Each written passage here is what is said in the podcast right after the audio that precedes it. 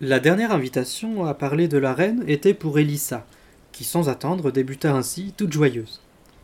Jeunes amis, il arrive souvent qu'un mot lancé au hasard d'une conversation et non amené de façon délibérée obtienne un résultat là où les reproches de toutes sortes et les nombreuses avanies avaient précédemment échoué.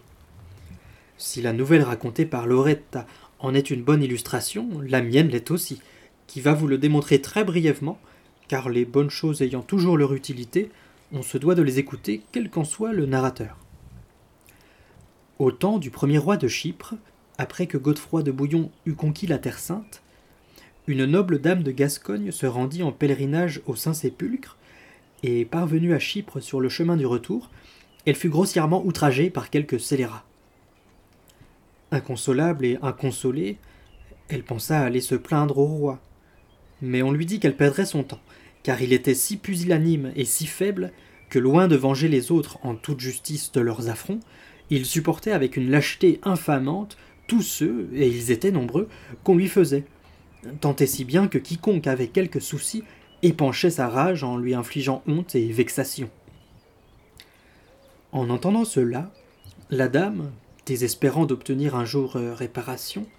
décida pour se consoler de ses malheurs d'ironiser sur la piètre figure du dit roi. Elle alla donc se présenter devant lui, en larmes, et lui dit Monseigneur, je ne viens pas te trouver dans l'espoir d'être vengé du mal dont j'ai été victime, mais à titre de compensation,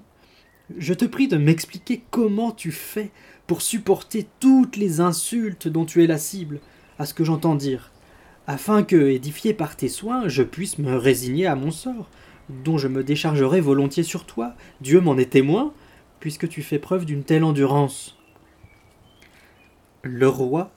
qui jusqu'alors avait fait preuve de paresse et d'apathie, sembla sortir brusquement de sa torpeur, et vengeant avec dureté pour commencer l'outrage fait à cette femme, il se fit l'intraitable persécuteur de tous ceux qui dorénavant attentaient à l'honneur de sa couronne.